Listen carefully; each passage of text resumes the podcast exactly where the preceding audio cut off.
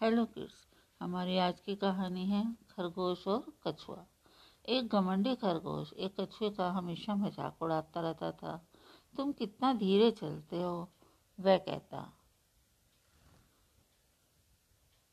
और जब कछुआ अपना अपमान नहीं सह पाया तो उसने खरगोश को दौड़ लगाने की चुनौती दे डाली। खरगोश ज़ोर ज़ोर से हंसने लगा। तुम मज़ाक कर रहे हो? ठीक है। कल सुबह हम दोनों पहाड़ी के दूसरी ओर जाएँगे और देखते हैं कौन पहले पहुँचता है। अगले दिन सुबह सुबह दोनों ने अपनी दौड़ शुरू कर दी।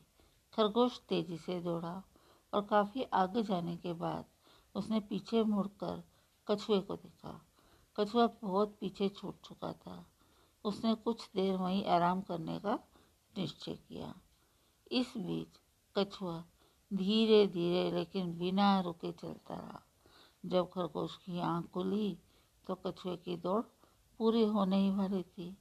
खरगोश ने पूरी जान लगाकर तेज दौड़ने की कोशिश की, लेकिन उसके पैदे पहुँचने से पहले ही कछुए ने अपनी दौड़ पूरी कर ली और जीत गया। अब खरगोश को अपनी गलती का एहसास हुआ तो लेकिन धीरे धीरे लेकिन लगातार चलने वालों की ही जीत होती है। Thank you